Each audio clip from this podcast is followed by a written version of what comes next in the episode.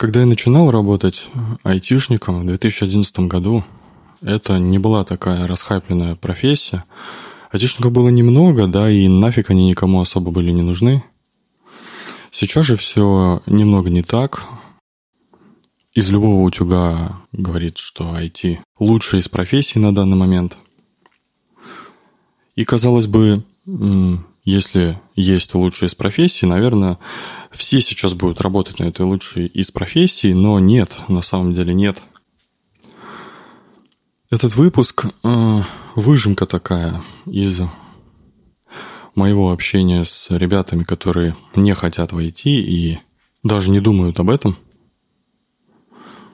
У меня много знакомых не айтишников. Э, с айтишниками как таковыми я э, в свободное время общаюсь редко, потому что они лютые душнилы.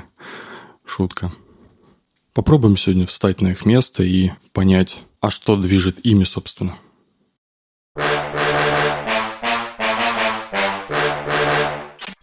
Девилог.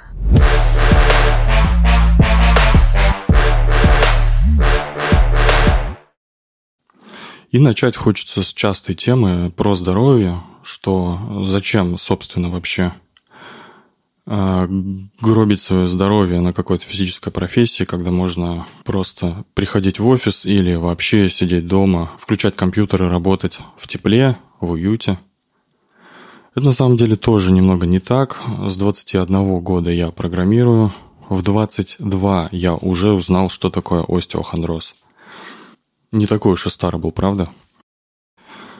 И этот друг со мной уже все это время – приходит минимум раз в год, стреляет э, по-разному, э, начиная с перекрестия между лопаток и куда пойдет по настроению, может в шею, может в руку.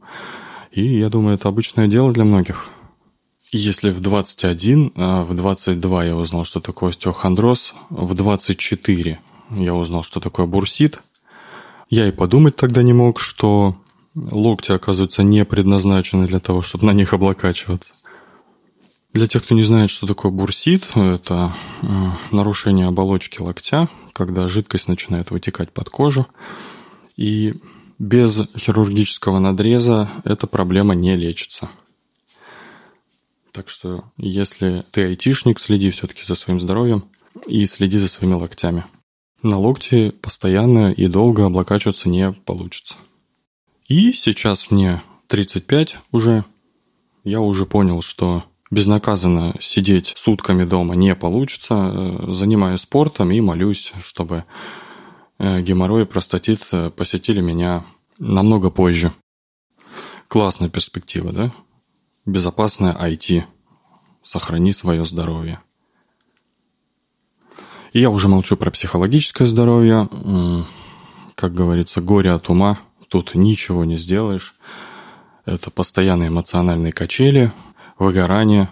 И самое интересное, что в периоды качель, когда твое настроение падает в минус, э, я всегда говорил об этом, что если ты работаешь физическим трудом, ты можешь продолжить работать. Не в настроении, но все же можешь как-то машинально что делал, то и делать. А если ты работаешь умственным трудом, ты не сможешь сделать ровным счетом вообще ничего.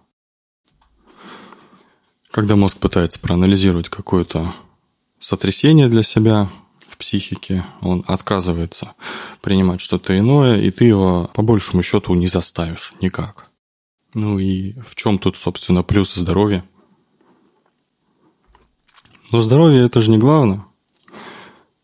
Главное это что? Это время и деньги. Айтишники зарабатывают немало, но так ли немало.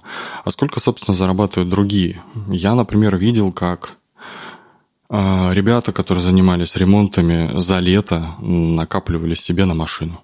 Э, нехило, да? И, естественно, да, им приходилось пахать не 8 часов, э, чтобы иметь достойный заработок, чтобы накопить себе на машину. Больше. Но подумай про такой факт. Э, который для меня вот наиболее важен. А сколько в целом человек потратил времени, чтобы заработать на свою первую машину? И это же немыслимо, это же колоссально.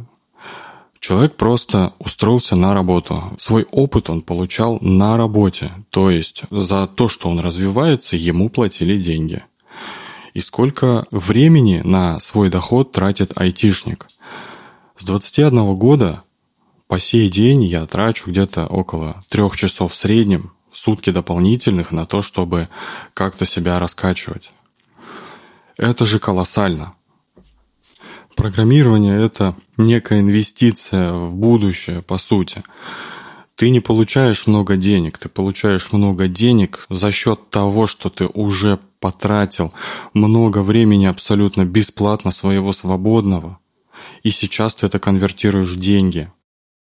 Сколько условно зарабатывает обычный человек э, на заказах, который работает обычным физическим трудом – он эти деньги получает практически с самого начала. Если он не работает, он не получает, но у него и времени свободного больше. Если он работает, он получает.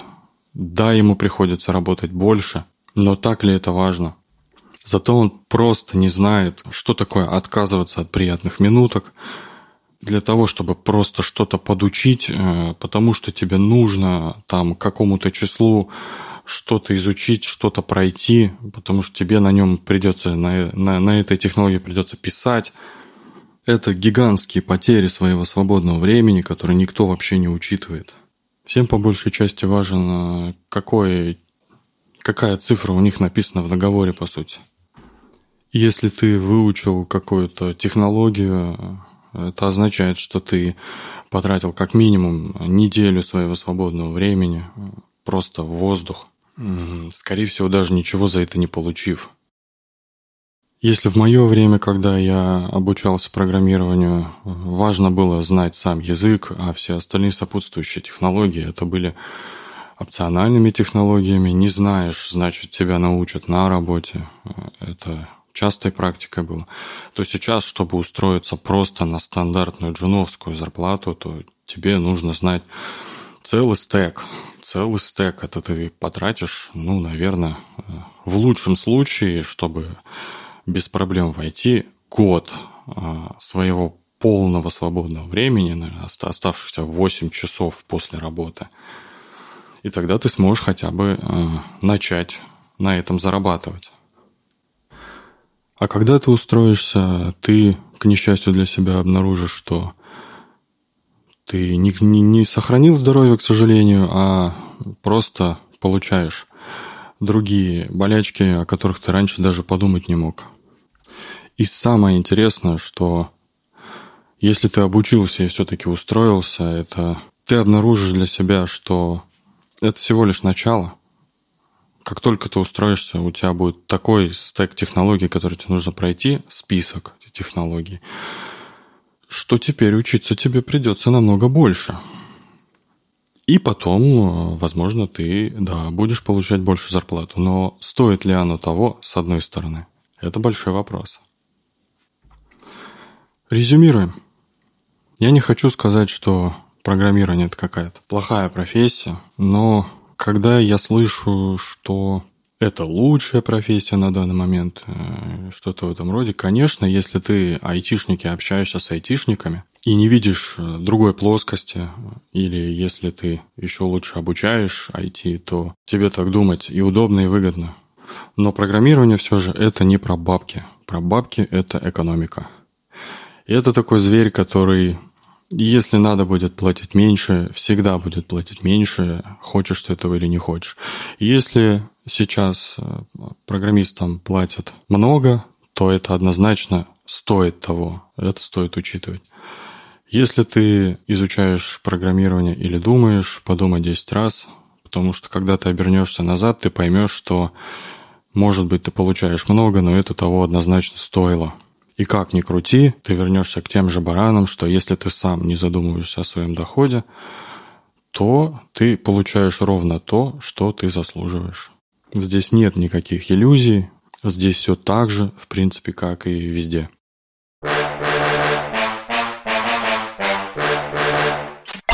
Девилог.